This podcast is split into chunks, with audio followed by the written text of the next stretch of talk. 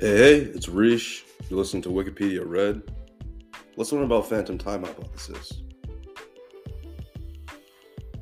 The phantom time hypothesis, first published in 1991, it hypothesizes a conspiracy by the Holy Roman Emperor Otto III, Pope Sylvester II, and possibly the Byzantine Emperor Constantine VII to fabricate the Anno Domini dating system retroactively in order to place that at a special year, AD 1000. and to rewrite history to legitimize Otto, Otto's claim to the Holy Roman Emperor, Empire. Illing believed that it was achieved through the alteration, misinterpretation, and forgery of documentary and physical evidence.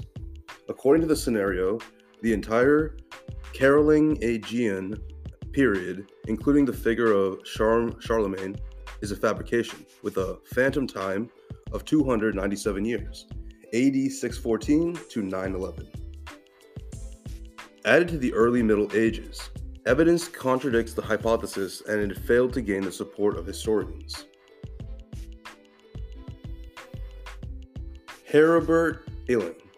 Illing was born in 1947 in Vohenstrauss, Bavaria. He was active in the association dedicated to Immanuel Velikovsky. Catastroph- catastrophism and historical revisionism the wow, this is gonna be Gesellschaft zur Rekonstruktion der Menschenos und, und Naturalische Society of the Reconstruction of Human and Natural History. From 1989 to 1994, he acted as an editor of the journal wow, Voser Fuhrenzied Gegenwart, past, early, present. Since 1995, he has worked as a publisher and author under his own publishing company, Mantis Verlag, and published his own journal, Zettensberg. Outside his publications related to revised chronology, he edited the works of Egon Friedell.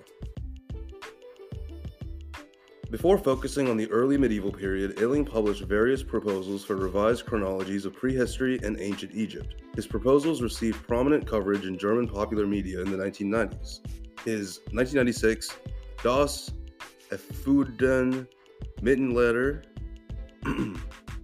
recensions was universally rejected as a fundamentally flawed by historians. In 1997, the journal Ethic and Social Wisdom in Chatten offered a platform to, cri- to critical discussion of Illing's proposal, with a number of historians commenting on the various aspects. After 1997, there had been little histor- scholar reception of Illing's ideas, although they continue to be discussed as pseudo-history in German popular media. Illing continued to publish on the phantom th- time hypothesis until at least 2013. Also, in 2013, he published an unrelated topic of art history on German Renaissance master Anton Pilgram, but again, proposing revisions to conventional chron- chronology, chronology and arguing that for the abolition abolition of art historical category mannerism. Claims. Illing's claims include that there is a scarcity of archaeological archaeological archaeological evidence that can be reliable dated to the period AD 614 to 9, 911 that the, the dating methods used for recent periods, radiometry and dendrochronology, are inaccurate. that medieval historians rely too much on written sources, that the presence of Romanesque architecture in 10th century Western Europe suggests that the Romans era was not long ago, as conventionally thought. That the time of the introduction of the Gregorian calendar, AD 1582, there should have been a discrepancy of 13 days between the Julian calendar and the real or tropical calendar, and the astronomers and mathematicians working for Pope Gregory the Ninth had found that the civil calendar needed to be adjusted only by 10 days. For this, Illing concludes that the AD era had continued roughly three centuries, which never existed. Refutation Observations in ancient astrology, especially those of solar eclipses cited by European sources prior to 600 AD, when phantom time would have dis- distorted the chronology, agree that the usual chronology and not with Illing's. Besides several others that are perhaps too vague to disprove the phantom time hypothesis, Two in particular are dated with enough precision to question the hypothesis.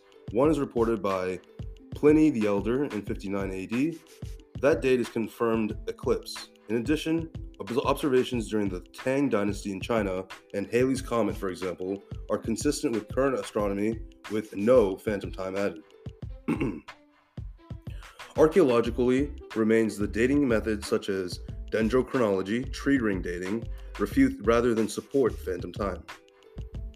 The Gregorian reform was never purported to bring the calendar in line with the Julian calendar, as it had existed at a time of its institution in 45 BC, but it had existed in 325 AD, the time of the Council of Nicene, Nicaea, which had established a method for determining the date on Easter Sunday by fixing the vernal equinox on March 21st in the Julian calendar. By 1582, the astronomical equinox was occurring on March 10th on the Julian calendar, but Easter was still being calculated from the no- nominal equinox on March 21st. In 45 BC, the astronomical vernal equinox took place around March 23rd, ailing three missing centuries, thus corresponding to the 369 years between the institution of the Julian calendar in 45 BC and the fixing of the Easter date at the Council of Nicaea in 325 AD. In Charlemagne and the Carolingian dynasty were fabricated. There would have been a corresponding fabrication of the history of the rest of Europe during the same era, including Anglo Saxon England, the papacy, papacy, and Byzantine Empire. The Phantom time period also encompasses the life of Muhammad and the Islamic expansion into the areas of former Western Roman Empire, including the conquest of Visigothic Iberia. This history too would have been forged and drastically misstated. It would have been reconciled, reconciled with the history of the Tang dynasty in China and its contact with the Islamic world, such as the Battle of Talas. Support the podcast at patreon.com slash Wikipedia Red.